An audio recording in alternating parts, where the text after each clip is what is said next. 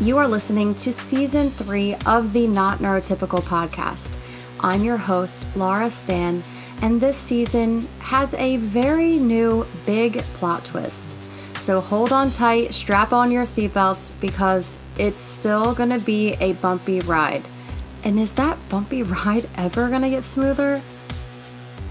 Season 3 of the Not Neurotypical podcast is proudly sponsored by Tiimo, the award winning app designed to support neurodivergent people with routine and scheduling. Head to your app store and type T I I M O to learn more. Okay, so this one's a big one. Honestly, a truly big shift has happened. And I haven't posted a podcast or really been posting on social media that much lately because basically I've been having a hard time. And you know what? That's okay. It's okay. Do you guys know that? Do you know that it's okay that we're not perfect all the time? Because when you grew up like me, where every little thing you did was pointed out as wrong or not appropriate or the wrong way to do this and the wrong way to do that and all of that, and then continue to receive that regularly all throughout adulthood. We get this idea in our head that we have to be perfect or that we have to have everything figured out or that everything we do matters. And in some ways it does. But the truth is that it's okay to not be okay. I've said it before on this podcast. The mask that I'm okay and that I'm always okay, which I started doing as a child, that mask has been the most harmful mask personally to me. And that's because that mask robs you of learning self accommodation and advocacy it robs you of truly understanding who you are, who your limits are, or what your limits are, and how to properly set boundaries for those limits. It robs you of non compliance, which growing up in America is not celebrated, and in a lot of other places as well. Uh, compliance is so important to middle and upper class white people. It's so important. It's like the number one thing. This is the main reason ABA became a thing. And by the way, I will be posting more about ABA. I have a lot of info I think you're going to hear you are going to want to hear about it, but the truth is that it needs to be put out in the right way, in the right format, and properly. so it's taken me a little time to put together. Um, but I now have direct experience with ABA. And not that there's anything wrong with talking out against ABA when you have no formal experience with it, but I want all of you to understand. Oh, hi, Gigi. Come say hi to everybody. This is my youngest daughter, Gigi. She's three. Go ahead, say hi into the microphone. Hi. Tell everybody what your favorite thing to do is. My favorite thing to do is to walk. to walk? yes. Oh, what, what kind of places do you like to walk? Mm, at the Navy Yard. Oh, the Navy Yard. In Philadelphia, we have a Navy Yard, and it's a really cool place. What else do you like to do besides walking around? Um, the waterfall and we go with our crocs. Yes, yesterday was- we visited the mountains, which is only about a two hour drive from Philadelphia. And we found this beautiful hiking trail. And we were surprised to find a waterfall. Yes. And it was magical, wasn't it, George? Yes. It Yes. was magical. And luckily, we brought Crocs for you so you could actually play in the water, jumping up and down in muddy puddles. Yes. You parents know what I'm saying there. Anyway, that was my daughter, Gigi. She's my youngest, she's my baby. She's so special to me, and most of all, she is so much fun and so filled with life, and also doesn't mask at all. This chick is so inspiring. Like, she does not care about anything. She is Gigi. No one's changing Gigi. But she's also super lovable and fun, and you just want to have a good time with her. And just not that stereotypical girl or even boy that you think of with autism or autistic, I should say. I'm still catching myself on all the language stuff. Uh, but anyway, where were we?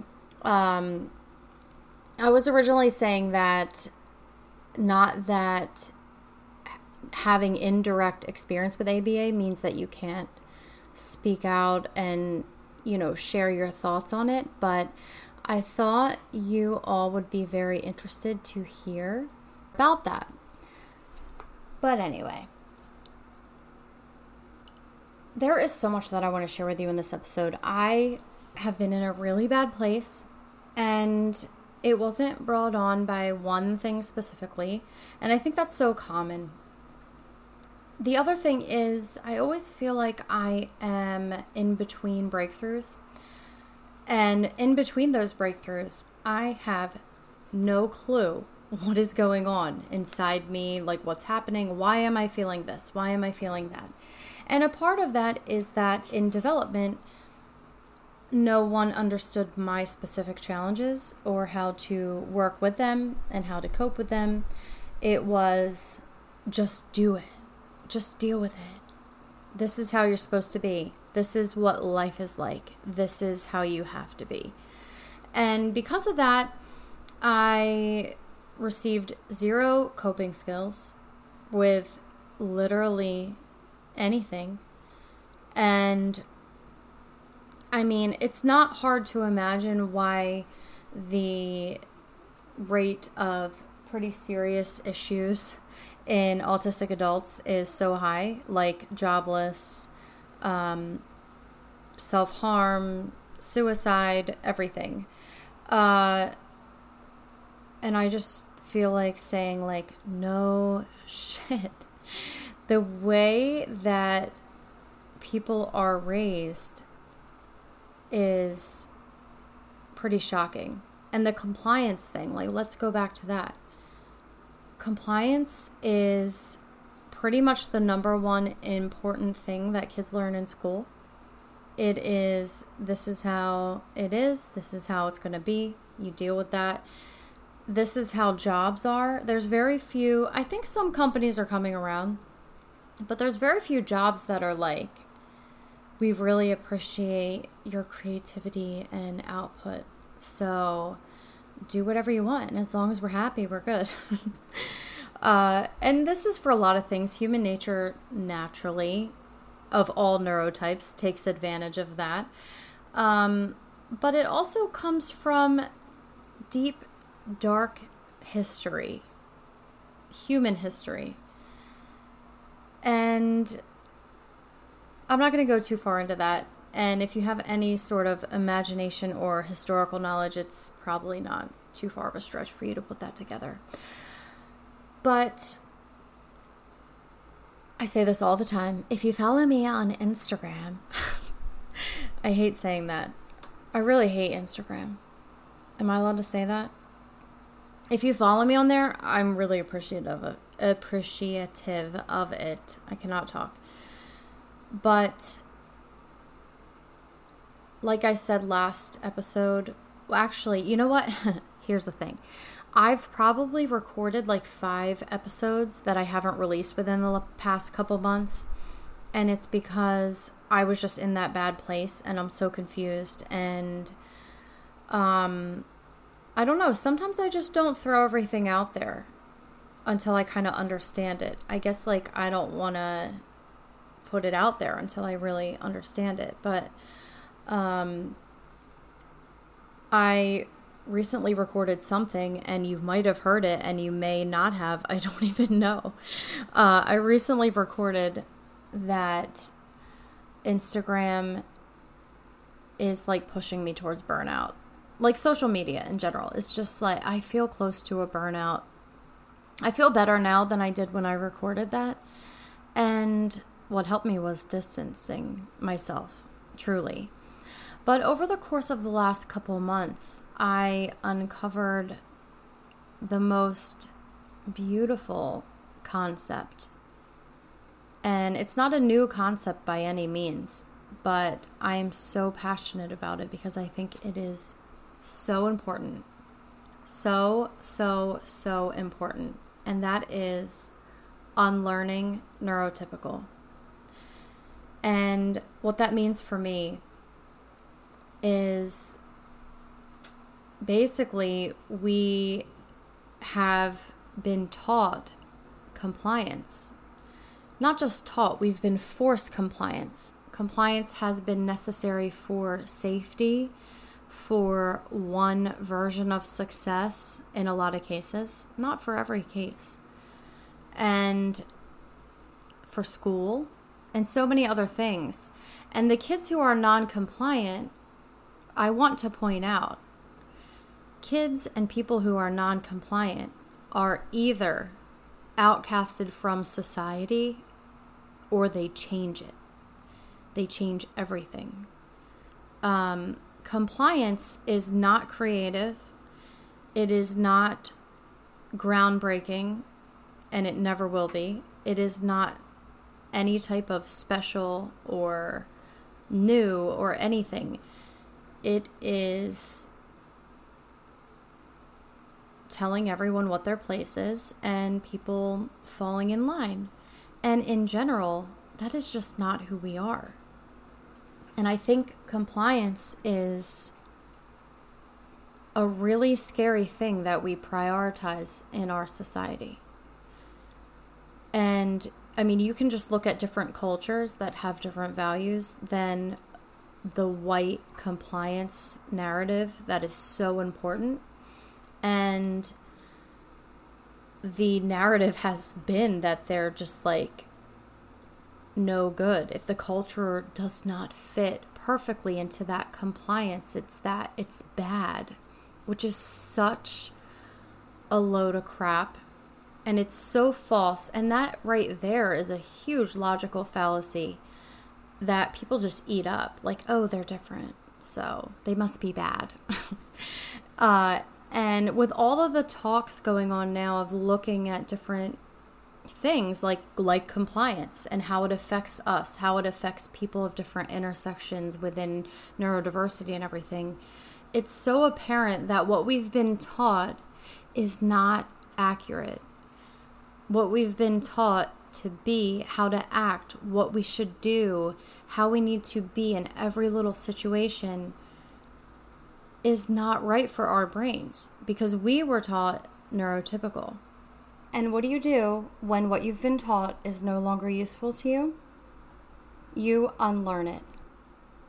And unlearning neurotypical, I personally believe, is going to completely change the landscape of late realization and honestly so many hurt people are hurt just because they've been forced into this neurotypical world and not given an outlet to properly create and be themselves and work or be the way that they need to be.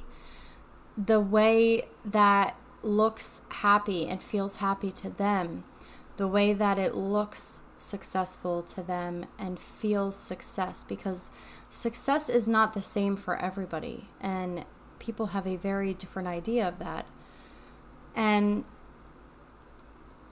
I'm basically changing up all my content around unlearning right now because I really think this is groundbreaking for our community because how do we really grow? How are we going to grow? Like when you realize that you have ADHD or you're autistic or whatever your type of neurotype that you figure out, like, what are you supposed to do? The pain, the hurt, the trauma that we've endured is already there. It's already affecting us. We've already made changes to accommodate neurotypical. So, what do we do to accommodate ourselves? We unlearn that bullshit. And while we all come from very different backgrounds and different lived experiences, there's really one fact that unites all of us, and that's that we live in a neurotypical world. The neurotypicals have decided what all of our experiences are going to be like and what they mean. And we are forced into that, and we're just kind of stuck until we mindfully get ourselves out of that box. And right now, data shows that basically three out of four people are neurotypical in the world. I think it's higher. I think that the understanding of neurodivergence is rising and more and more people are getting diagnosed all the time. And I think it's more. I definitely do not think that it's even 50 50, but I do think it's close, personally. There's just way too many people out there with zero awareness of any of this stuff. I mean, before my son was diagnosed as autistic, I had no idea about any of this. So that that's my point is like you can be struggling and you can be different and you can know that your whole life and still never find this stuff. And that's why it's so sad and that's why we need to talk about it and that's why people need to know that they're okay. That them struggling under ridiculous benchmarks that have been set for them personally that do not match who they are doesn't mean that they're defective or bad or anything like that. And they just haven't heard that yet. They don't even know. And that's exactly why all of us, to grow, really need to unlearn all of the false truths that we were taught. And unlearning neurotypical gives us that fresh start it helps us begin to nurture our inner child. The inner child that was so misunderstood. It gives us the chance to better ourselves through loving ourselves, or at least learning to, and giving ourselves the understanding and acceptance that we always needed. And make no mistake, that love, understanding, and acceptance is what we deserved and some of us didn't get that. And some of us did. I don't want to leave you guys out. And chances are, if you went to public school or have had any type of job, you've still experienced all of these things, even if you had a lot of acceptance and support in your home. It's something that I feel like we all experience at some point. Some of us just unfortunately grew up in very ableist households as well and made it a lot harder. But as I've learned on my own journey through all of this, and with all of the misinformation out there, it seems that the more that I've learned, the more I need to unlearn. Like, I just feel like it's going to be really hard. But I also believe that the hard things that we do are the most important and are the things that we need to do the most. The easy things, they're not special. They're really not. They don't change our lives, they don't make us look at the world differently.